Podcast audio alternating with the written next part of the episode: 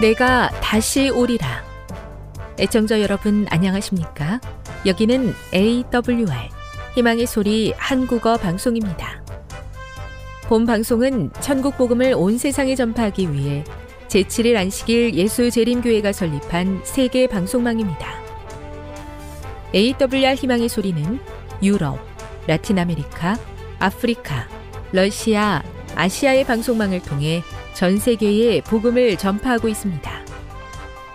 AWR 아시아 희망의 소리 방송국은 한국어 방송을 매일 5시간씩 송출하고 있습니다.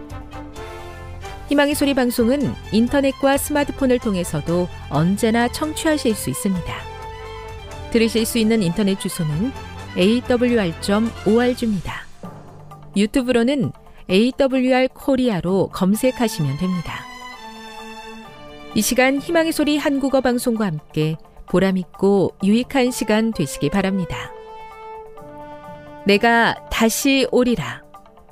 여기는 AWR 희망의 소리 한국어 방송입니다. 주파수 안내입니다.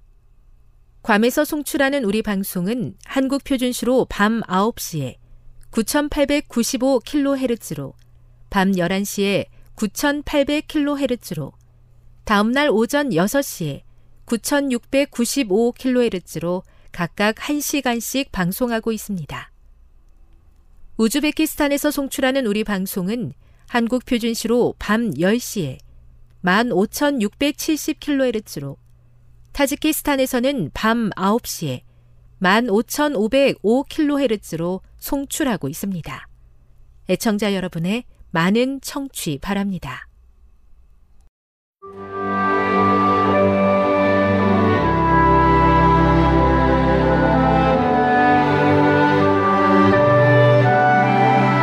읽어주는 교과 여섯째 날 9월 2일 금요일 더 깊은 연구를 위해 우리가 만날 수밖에 없는 어려움들은 그리스도 안에 숨은 온유함으로 말미암아 많이 면할 수 있다.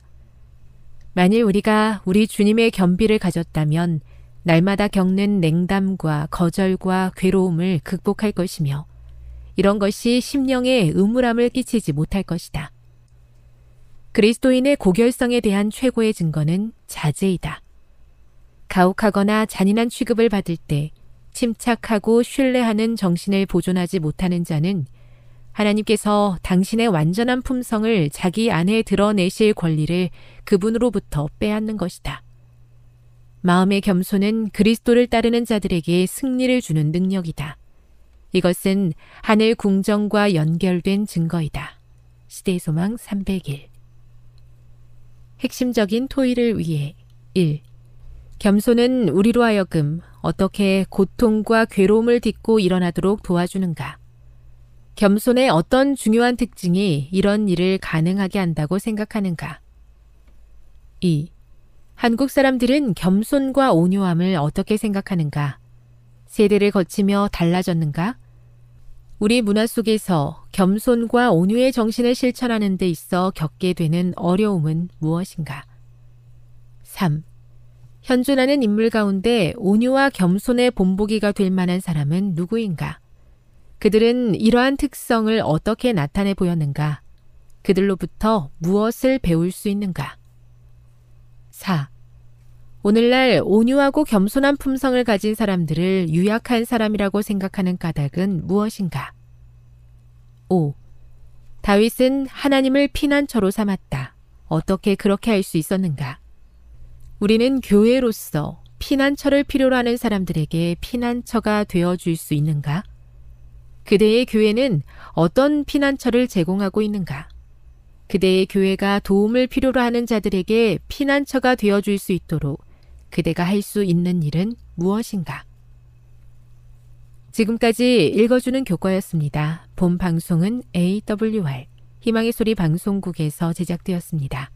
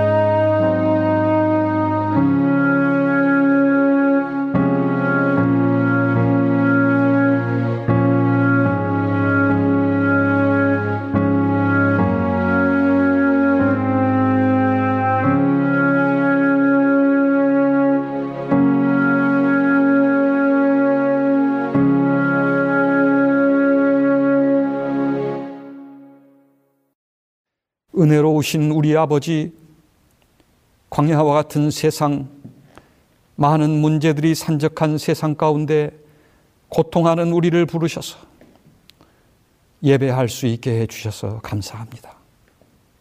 소망을 잃어버린 우리에게 소망을 주시옵소서. 세상에 빼앗겼던 우리의 마음을 다시 하나님께로 향하게 하시고 이 시간 이 예배를 통하여 말씀을 통하여 우리에게 믿음을 더하여 주시옵소서. 우리를 구원하시기를 원하시는 하나님의 마음을 깨닫게 해 주시옵소서. 성령 하나님, 우리에게 임하여 주시옵소서. 예수님의 이름으로 기원하옵나이다. 아멘. 교동문 824장 헌신 그러므로 형제들아 내가 하나님의 모든 자비하심으로 너희를 권하노니 너희 몸을 하나님이 기뻐하시는 거룩한 산 제물로 드리라 이는 너희가 드릴 영적 예배니라 너희는 이 세대를 본받지 말고 오직 마음을 새롭게 함으로 변화를 받아 하나님의 선하시고 기뻐하시고 온전하신 뜻이 무엇인지 분별하도록 하라. 너희가 그리스도와 함께 다시 살리심을 받았으면 위의 것을 찾으라. 거기는 그리스도께서 하나님 우편에 앉아 계시느니라. 위의 것을 생각하고 땅의 것을 생각하지 말라.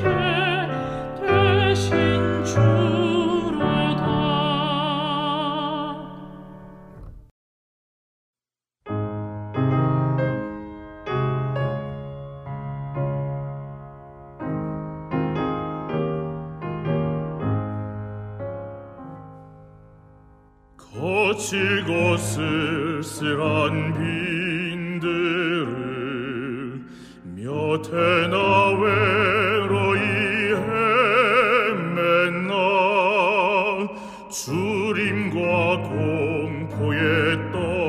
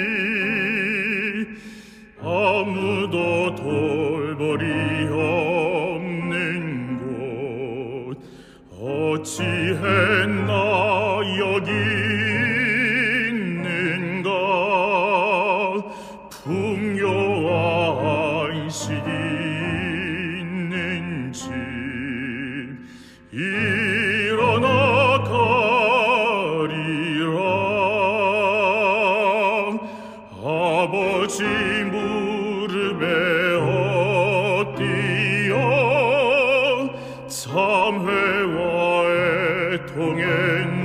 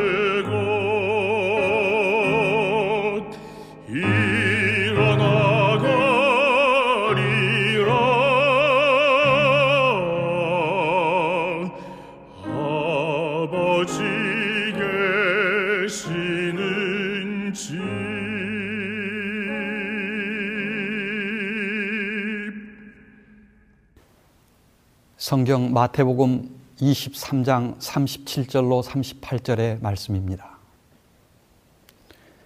예루살렘아, 예루살렘아, 선지자들을 죽이고 내게 파송된 자들을 돌로 치는 자여.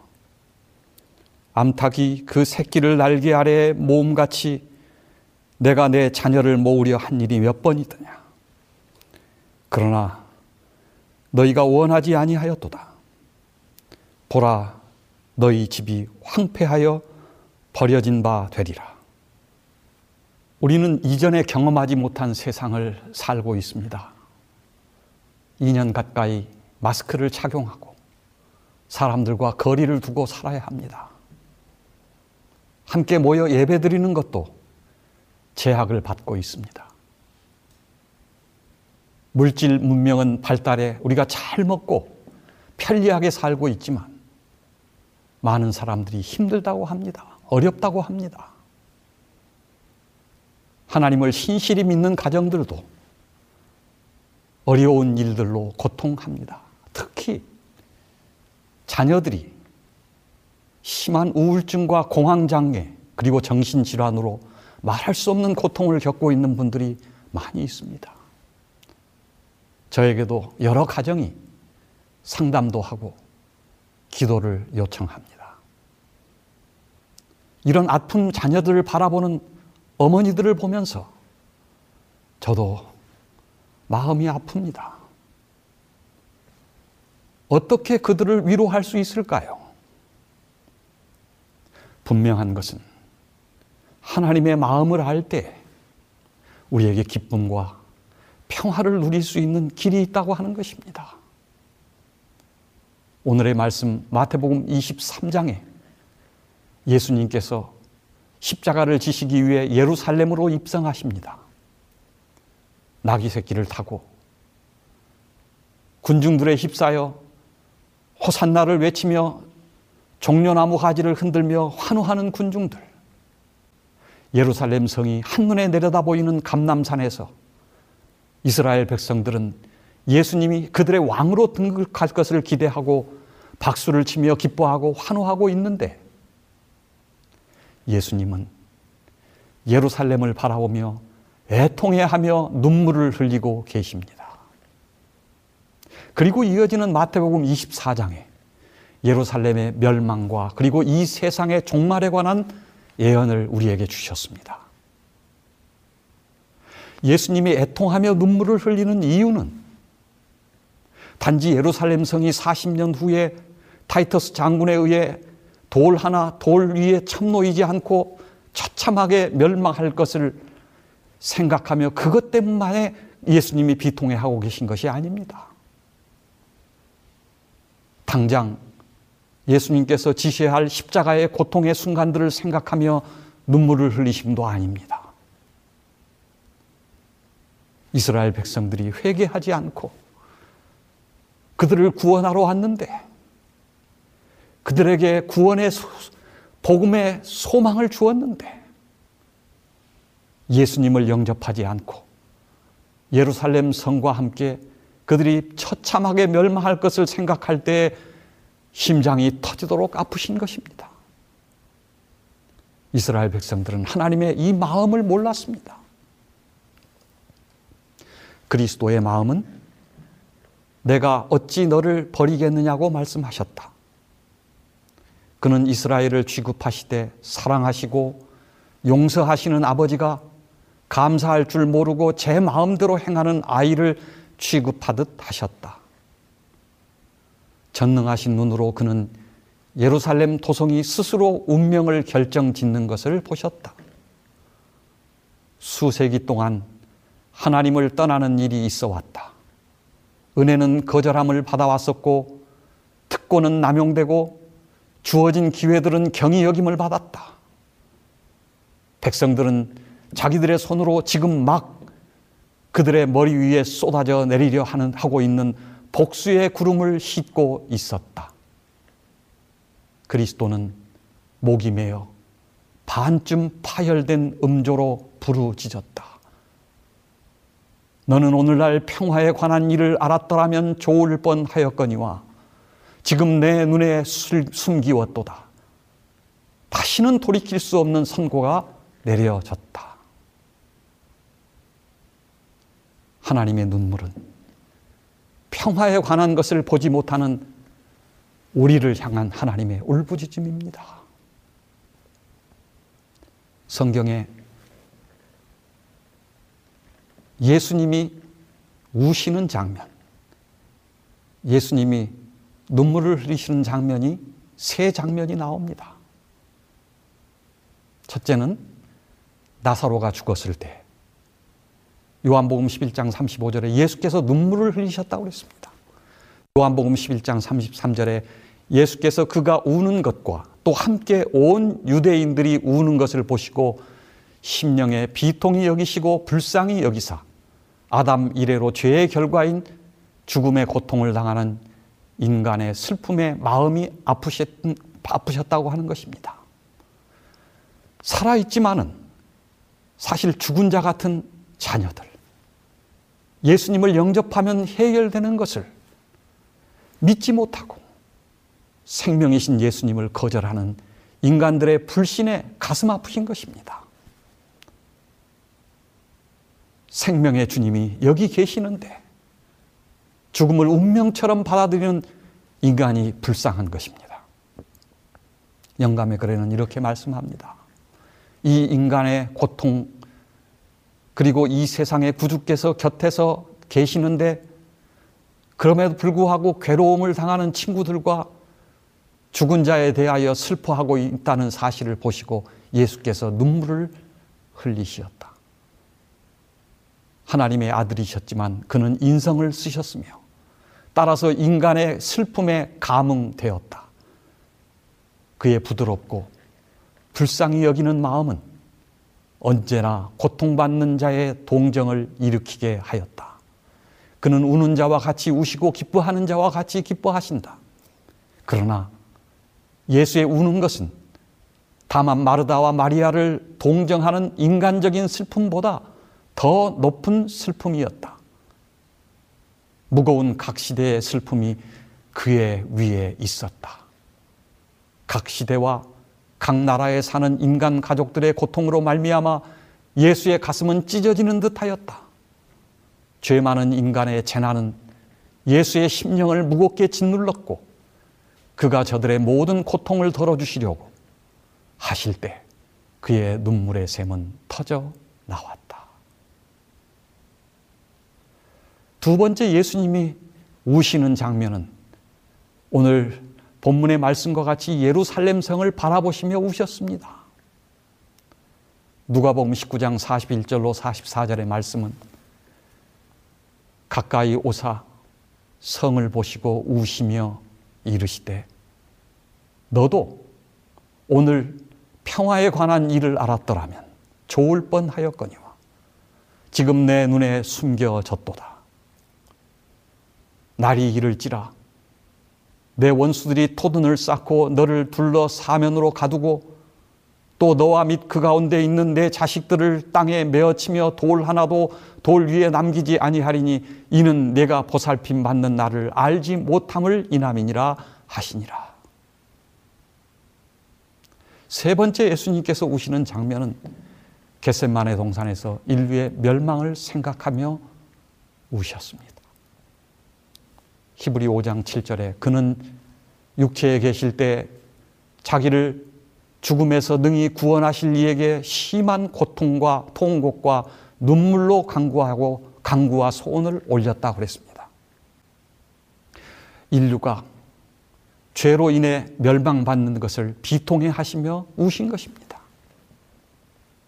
영감의 글은 이렇게 기록하고 있습니다.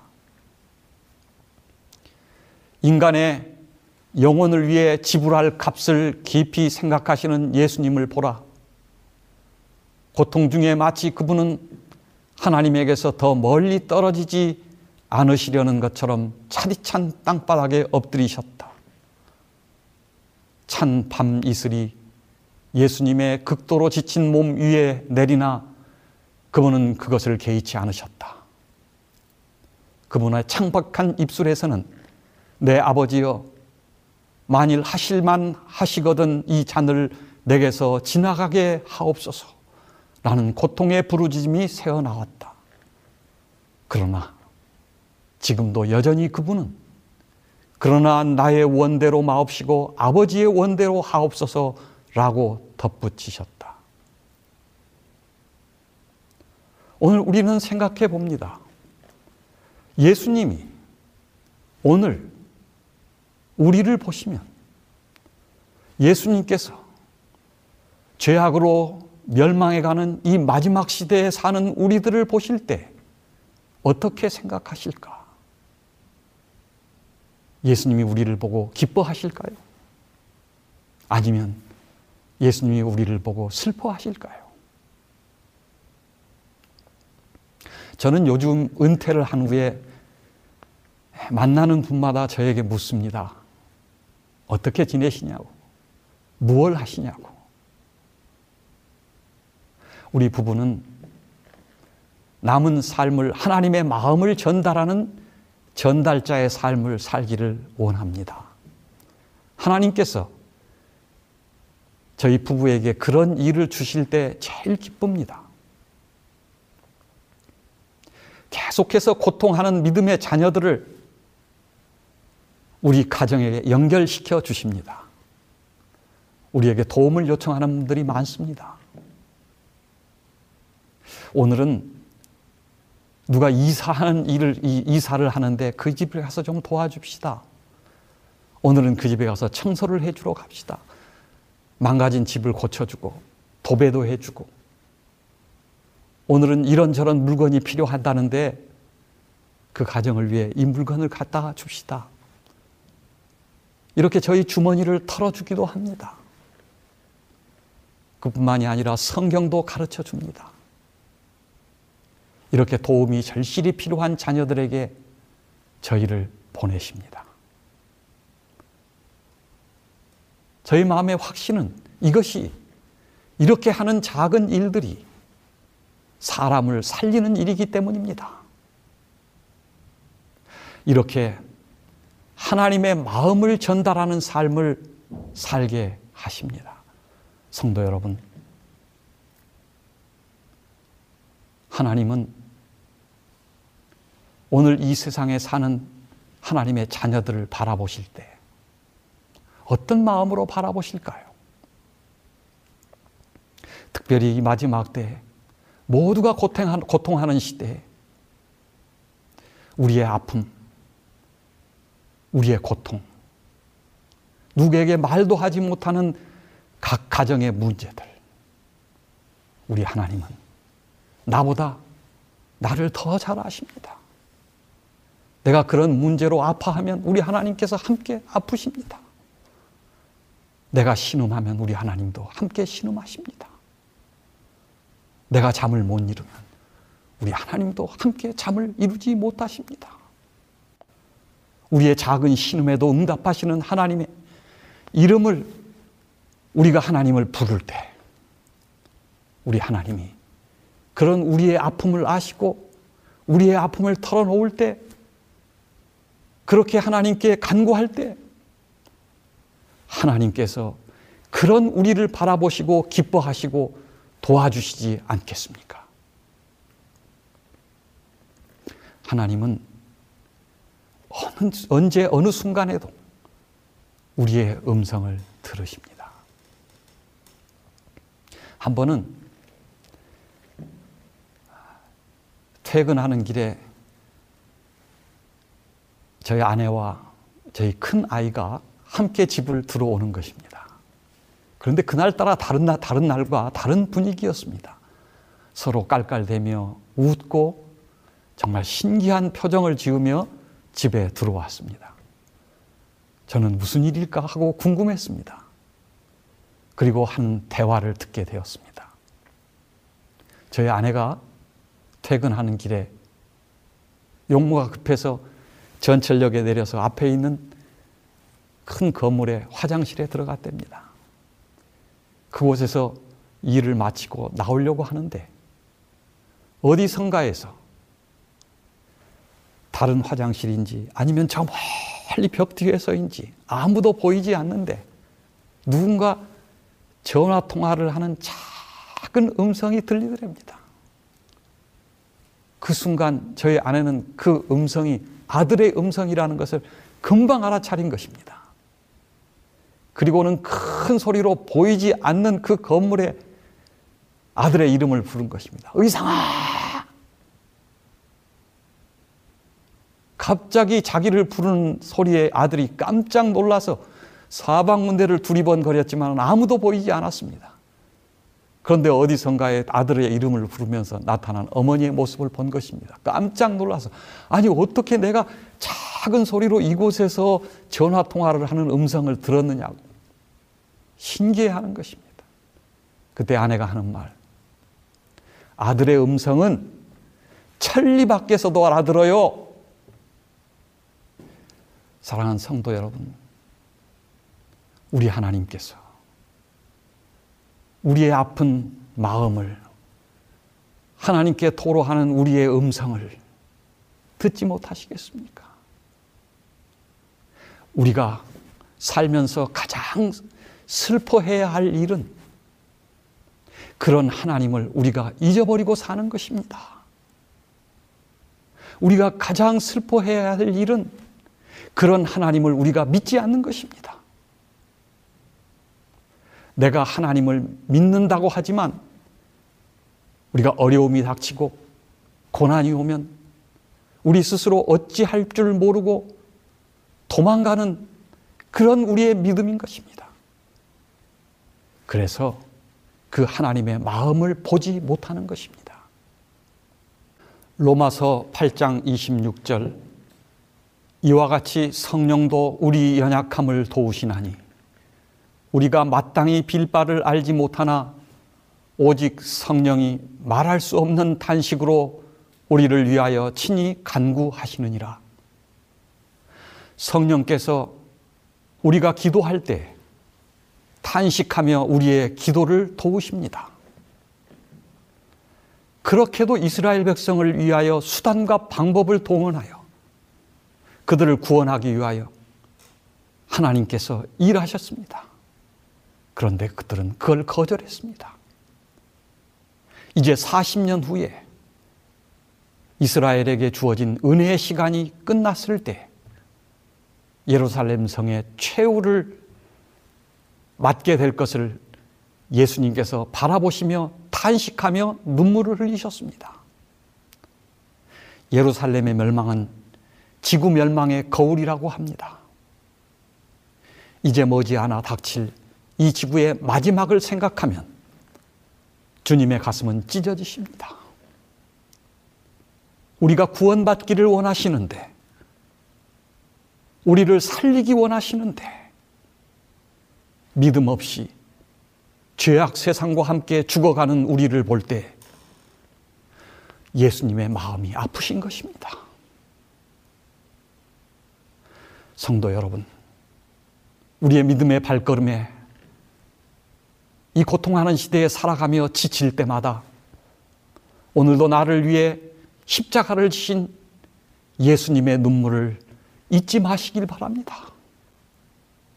힘들 때마다 나를 위하여 나의 믿음이 떨어지지 않기를 기도하셨던 주님의 기도를 잊지 마시길 바랍니다. 오늘도 나를 위해 하늘 지성소에서 중보하시는 예수님의 눈물을 기억합시다. 여러분, 우리는 울고 있나요? 우리가 무엇을 위해 울고 있습니까? 무엇 때문에 웁니까? 우리의 대부분의 울음은 남을 위한 눈물이 아닌 나를 위한 눈물입니다. 많은 사람들은 연속극을 보고 웁니다. 영화를 보고 감동을 받았다고 웁니다. 여러분, 우리 자녀들 때문에 우나요? 저희 아내는 이전에는 연속극을 보면서 그렇게 눈물을 흘리는 것을 많이 봤습니다. 그런데 요즘은 하나님의 말씀을 보고 웁니다. 요즘 저와 저의 아내는 가까이에 있는 믿음의 가족들의 안타까운 사정들을 함께 하면서 가슴 아프고 눈물도 흘리면서 오늘 우리를 향하는 예수님의 마음을 경험하고 있습니다. 예수님께서 팔복에 심령이 가난한 자는 복이 있다고 하셨습니다. 애통하는 자가 복이 있다고 하셨습니다. 살아계신 말씀 앞에 설 때 나의 모습은 죄로 얼룩진 그리고 나의 악함을 보고 나의 연약함, 나의 부끄러움을 알 때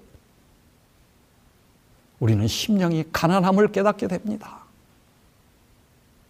그래서 하나님을 향해 애통하는 심정이 됩니다. 하나님께서 왜 우리에게 애통을 허락하실까요? 애통하는 마음일 때만 참 평안이신 하나님을 구하게 되어 있기 때문에 그렇습니다. 그래서 우리에게 참 평안을 주시기 위함입니다. 우리의 믿음 없음, 경건의 모양은 있으나 능력을 부인하는 자, 이런 사람들을 향해서 너는 오늘날 평화에 관한 일을 알았더라면 곧 하나님의 마음을 알게 하시기 위함인 것입니다. 이런 마음을 가진 자를 하나님께서 기뻐하시고 그런 사람을 귀하게 보시지 않겠습니까?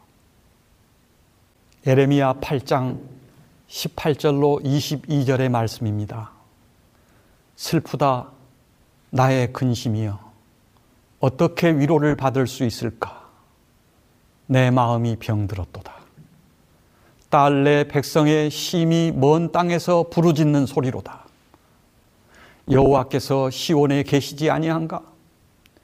그의 왕이 그 가운데 계시지 아니한가? 그들이 어찌하여 그 조악한 신상과 이방의 헛된 것들로 나를 경노하게 하였는고 하시니 추수할 때가 지나고 여름이 다였으나 우리는 구원을 얻지 못한다 하는도다. 딸내 백성이 상하였으므로 나도 상하여 슬퍼하며 놀라움에 잡혔도다. 길르앗에는 유향이 있지 아니한가?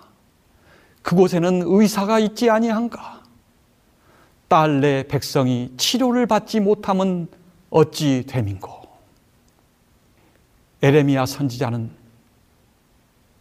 눈물의 선지자라고 합니다. 에레미야 선지자는 왜 그토록 슬퍼하고 눈물을 흘려야 하는 울보 선지자가 되었을까요? 선지자에게 하나님의 말씀이 임했습니다. 그리고 그 말씀을 백성들에게 전해야 했습니다. 다시 말해 하나님의 마음을 백성들에게 전해야 했던 것입니다. 당시 유대의 상황과 백성들의 상태는 요시야 왕의 개혁 이후에 유다의 마지막 네 왕인 여호아스, 여호야김, 여호야긴, 시드기야 이 네 왕을 거치면서 멸망해 가고 있었습니다. 우리나라의 구 한말 철종, 고종, 순종을 거치며 조선이 망하고 일본을 비롯한 열강들의 침략으로 나라를 잃었을 때 의식이 깨어 있었던 성각자들과 독립운동가들이 그런 나라를 바라보며 비통했던 것처럼 에레미야 선지자는 이스라엘 백성들이 죄악으로 멸망해가는 상황을 바라보면서 하나님의 심판으로 바벨론이 침략해 올 것이고 백성들은 쇠고랑을 차고 포로로 끌려갈 비참한 운명 그 모습을 바라보면서 하나님의 성전이 파괴되고 예배의 장소를 잃어버리고 백성들의 마음속에 하나님을 잃어버린 모습을 보면서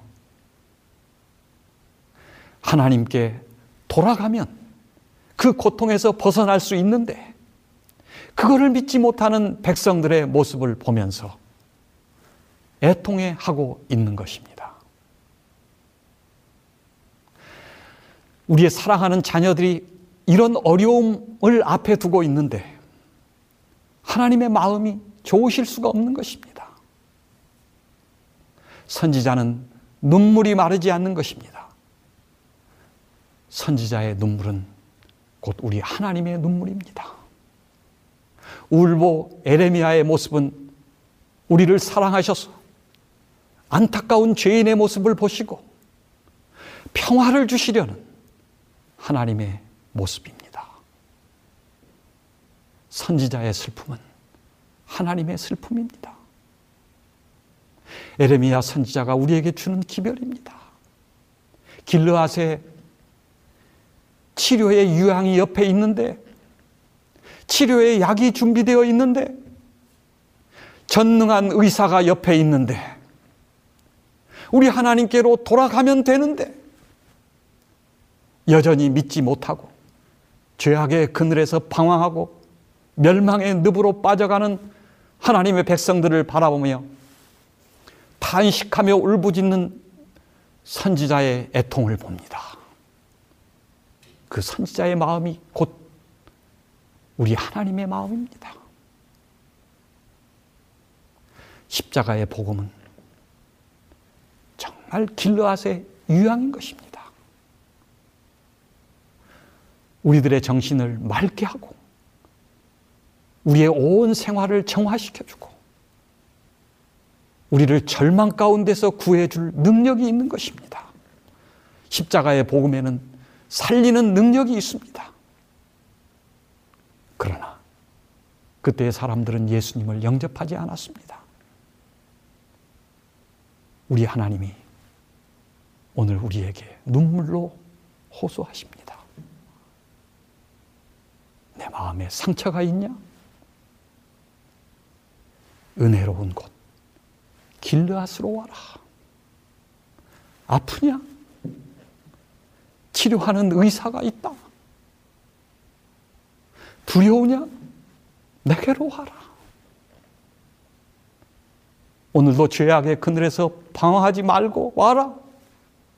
십자가의 주님 앞으로. 마음이 쓸쓸하냐? 외롭냐? 우리 주님 가까이 와라. 이것이 우리 하나님의 마음입니다. 예수님께서 감남산에서 예루살렘을 내려다, 내려다보시며 이렇게 탄식하십니다. 예루살렘아, 예루살렘아 선지자들을 죽이고 내게 파송된 자들을 돌로 치는 자여 암탉이 병아리를 날개 아래 모음같이 내가 내 자녀를 모으려 한 일이 몇 번이냐? 그러나 너희가 원치 아니하였도다. 보라, 너희 집이 황폐하여 버림바 되리라. 마지막 시대를 사는 우리들, 죄 가운데서 고통하는 우리들, 코로나와 각종 질병 가운데서 신음하는 우리들, 사랑하는 우리의 자녀들이 사단의 포로가 되어서 우울증과 정신적 질환으로 아파하고 그런 자녀들을 탄식하며 바라보는 어머니들,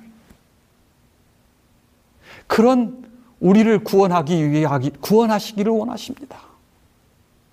그런 우리를 속히 구원하여 하늘로 데려가기를 원하십니다.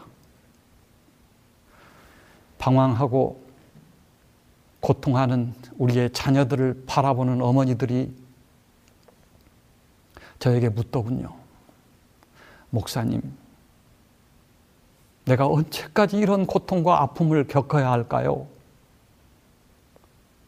사랑하는 여러분, 이 땅은 광야입니다. 이 세상은 죄악 세상입니다. 우리가 영원히 살 곳이 아닙니다. 그러기에 이 땅에 고통이 있고 아픔이 있고 목마름이 있는 것입니다. 그럼에도 불구하고 그 가운데서 구름 기둥과 불 기둥으로 임마누엘을 하시는 우리 하나님을 바라봅니다. 그래서 그 광야에서도 평화의 노래를 부를 수 있습니다. 평화, 평화로다 하늘 위에서 내려오니 그 사랑의 물결이 영원토록 내 영혼을 덮으소서. 여러분, 그 평화는 하늘 위에서 내려옵니다. 그 평화는 하나님에게서 옵니다. 그 평화는 하나님의 나라가 우리 가운데 이루어질 때 누릴 수 있는 평화입니다. 그 하나님의 마음을 아는 자는 바로 평화를 누리는 자가 되는 것입니다. 예루살렘아, 예루살렘아, 암탉이 그 새끼를 날개 아래 모음같이 내가 내 자녀를 모으려 한 일이 몇 번이더냐. 그러나 너희가 원하지 아니하였도다. 이것이 예수님의 마음입니다. 그대는 하나님께서 아무런 고통도 없이 당신의 사랑하는 아들을 내어 주었다고 생각하는가? 결코 아니다. 하고 천사가 말하였다. 죄 지은 인류를 멸망하도록 버려두느냐 아니면 저들을 위하여 사랑하시는 아들을 죽게 내어주느냐 하는 문제는 하늘 아버지께 있어서도 고통스러운 것이었다. 저는 오늘 제가 가지고 있는 여러 성경 가운데 이 낡은 성경책 한 권을 들고 나왔습니다. 이 성경은 제가 신학과에 입학할 때 어머니가 선물해 주신 것입니다. 저는 이 낡은 성경책을 볼 때마다 저를 사랑하셨던 어머니와의 추억을 생각합니다. 이 성경에는 어머니의 추억이 간직되어 있습니다. 제가 20대 초반 제 진로와 갈 길을 정하지 못하고 방황하던 시절 참 어머니의 마음을 많이 아프게 해드렸습니다. 그때 어머니는 새벽, 새벽이면 무릎을 꿇고 저를 위해 눈물을 흘리며 기도하셨습니다. 제가 어느 날인가 그 모습을 보였습니다. 그 모습은 그 이후로 저에게 잊힐 수 없는 그런 모습이었습니다. 아, 어머니가 나를 생각하며 저렇게 눈물로 기도하시는구나. 내가 어떤 사람이 되어야 될까? 내가 어떤 길로 가야 될까? 그 이후에 저는 신학과에 진학하였고 목사가 되기로 결심하였습니다. 사랑하는 여러분, 하나님께서 우리에게 주신 이 성경에는 하나님의 마음이 담겨져 있습니다. 곧 우리를 사랑하시는 하나님의 마음입니다. 내가 너를 사랑한다. 내가 너의 아픔과 고통을 안다. 그래서 내가 너와 함께 한다. 그래서 너를 데리러 다시 온다고 말씀하시고 우리에게 약속하셨습니다. 하나님의 언약입니다. 우리를 구원하기 위해 이 땅에 오셨던 예수님. 이제 우리를 구원하시기 위해 이 땅에 재림하실 것입니다. 오늘도 이 성경에서 우리는 하나님의 마음을 봅니다. 이것이 우리가 성경을 읽고 매일 가까이 해야 할 이유인 것입니다.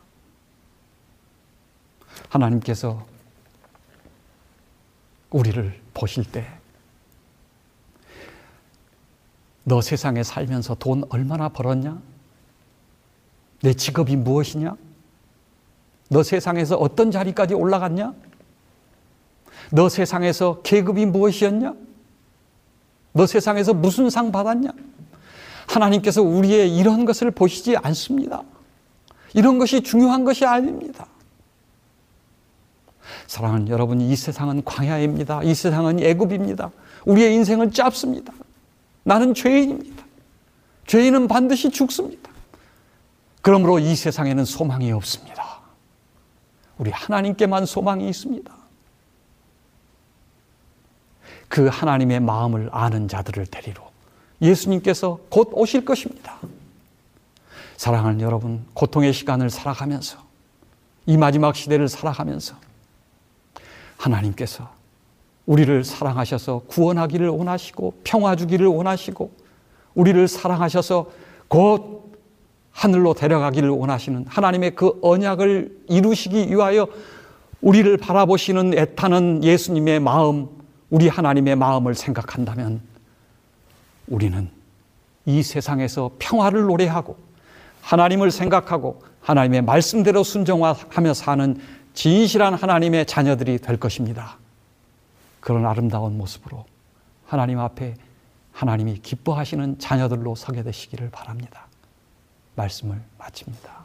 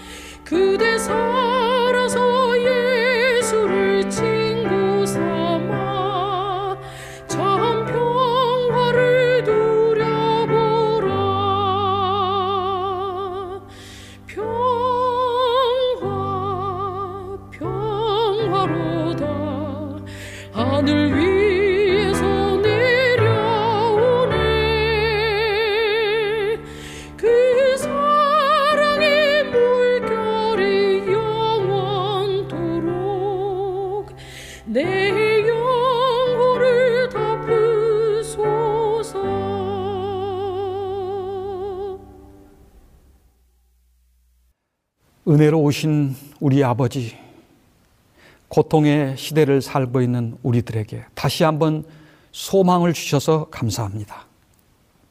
우리가 아플 때, 우리가 고통할 때, 치료할 수 있는 우리 예수님이 우리 곁에 있음을 인해 감사합니다.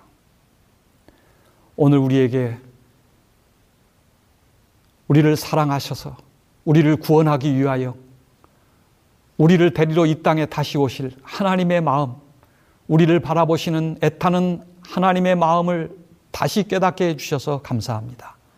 한순간도 그 하나님의 마음을 잊지 않게 해 주시옵소서 예수님의 이름으로 기도하옵나이다. 아멘.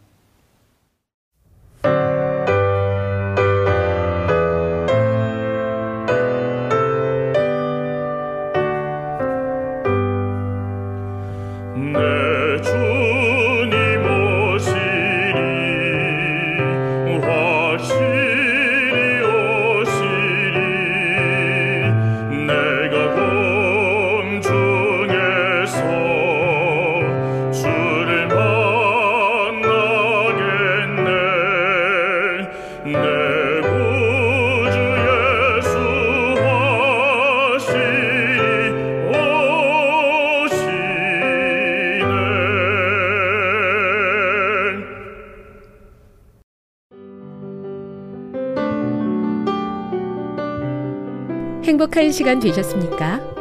지금까지 여러분께서는 AWR 희망의 소리 한국어 방송을 청취하셨습니다.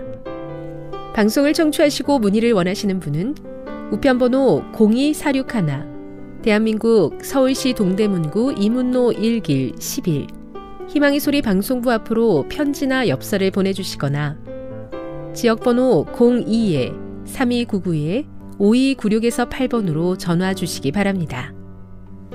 지금까지 함께 해주신 애청자 여러분들께 감사드립니다.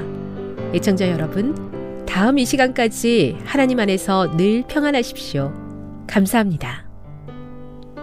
내가 다시 오리라. 여기는 AWR 희망의 소리 한국어 방송입니다.